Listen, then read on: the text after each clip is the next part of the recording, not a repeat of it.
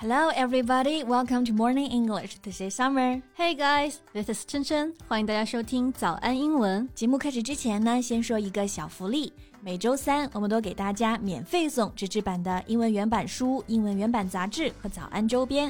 大家微信搜索“早安英文”，私信回复“抽奖”两个字，就可以参加我们的抽奖福利啦。这些奖品都是我们老师为大家精心挑选的，非常适合学习英语的学习材料，而且你花钱也很难买到。坚持读完一本原版书、杂志，会用好我们的周边，你的英语水平一定会再上一个台阶的。快去公众号抽奖吧，祝大家好运！Summer，嗯，最近新电影《封神三部曲》你知道吗？里面那个九尾狐的海报你看了没有啊？Yeah, I know this film, and lately there have been quite a few people discussing the actress who played the iconic character 妲己, comparing her to previous actresses such as 温碧霞。我说的其实不是妲己啊，而是她的本体九尾狐。九尾狐的海报形象真的还蛮离谱的。 我第一次看到九尾狐身上有人类的哺乳器官的，它那个胸部真的还蛮突兀的。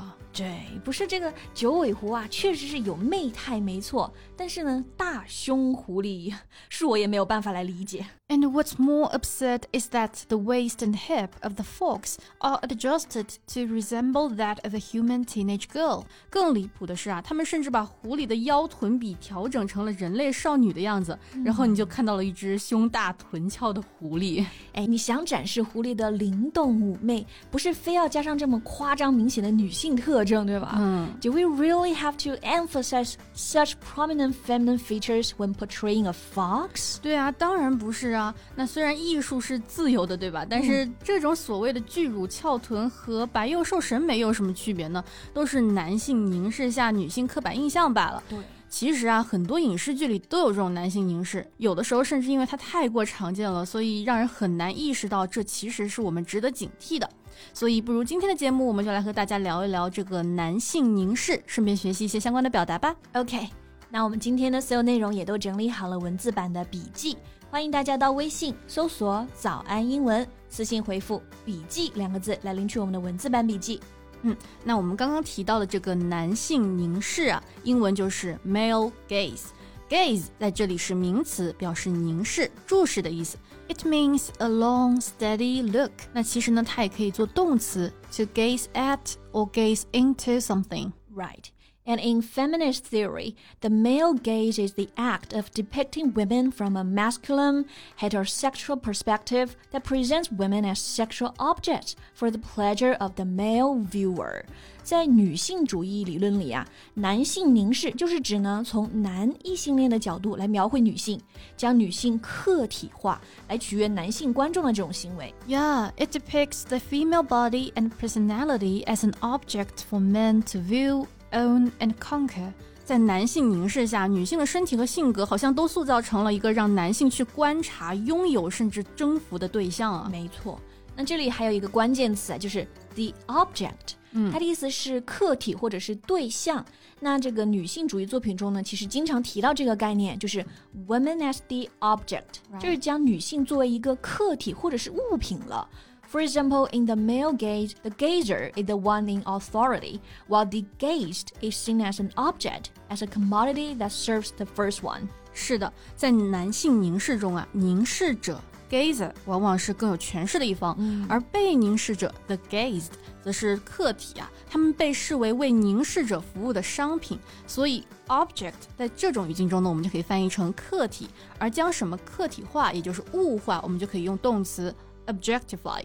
For example, the brand is often accused of objectifying women. 这个品牌啊，经常被指控物化女性。对，这个物化女性也是一个很常见的 topic。嗯，所以呢，这个所谓的男性凝视呢，也就是一种啊对女性的物化了。Right. And this objectification of women has been prevalent in visual arts, literature, and finally our day-to-day life and our perception of the world. 是的，这种对女性的物化其实随 处可见啊，嗯、在影视剧里面，在小说里面，而且最后啊，它甚至渗透到了我们每天的生活里面，影响了我们对于这个世界的看法。是的。For example, in cinemas, the camera often uses close-up shots to highlight female actresses' bodies and sexualized appearances. 是的，这个也是经常被提到的，就是大家在看电影的时候会发现啊，这个摄像机呢就用特写镜头去强调女演员的身体以及她们性感的外表啊，就用这个特写镜头。这里呢，我们就是用的 close up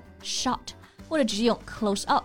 The close up is usually used to frame a face, but it can also be used to capture a body part, such as a hand, leg, or foot. 没错，特写镜头啊，通常用于拍摄面部，但是呢，也可以用来捕捉身体的某个部位，比如手啊、腿啊或者脚。嗯，就比如说啊，有的导演就很喜欢拍女演员的脚或者腿。And for this style of filming, women are reduced to their bodies and are viewed as having no personhood, causing a female's worth to be dependent on her appearance. 是的。 那这种拍摄风格问题在哪呢？它就是没有把女性看成一个完整的人，嗯，仅仅只是一具很性感的身体而已了，将女性的价值只等同于她的外貌。没错，而且更加离谱的是啊，就比如说我们刚刚提到的这个九尾狐电影海报里面啊，已经不仅仅是在用女性的身体去迎合某些观众了，他连动物形态的狐狸都不放过啊，要给它加上所谓的巨乳啊，还有少女身形。Yes, and actually not just in movies, but also in many popular games, the depiction of female characters mostly focuses on their appearance and physique. 其实呢，在很多人气很高的游戏里面，对于女性角色的一些刻画，大多数啊都很强调这个容貌啊，还有身材。Right, their clothing is often revealing, and some of their lines are quite erotic. 这些女性角色的衣服啊，经常是比较暴露的，而且连台词也很露骨啊，性暗示的意味比较明显。就比如说某游戏里面的妲己，她就会说：“主人，请尽情吩咐妲己。”嗯，没错。那这里我们形容穿。穿着暴露啊，就是用这个词。revealing。嗯，reveal 做动词呢，就表示揭示或者是暴露。那做形容词呢，revealing 就表示穿着暴露的啊。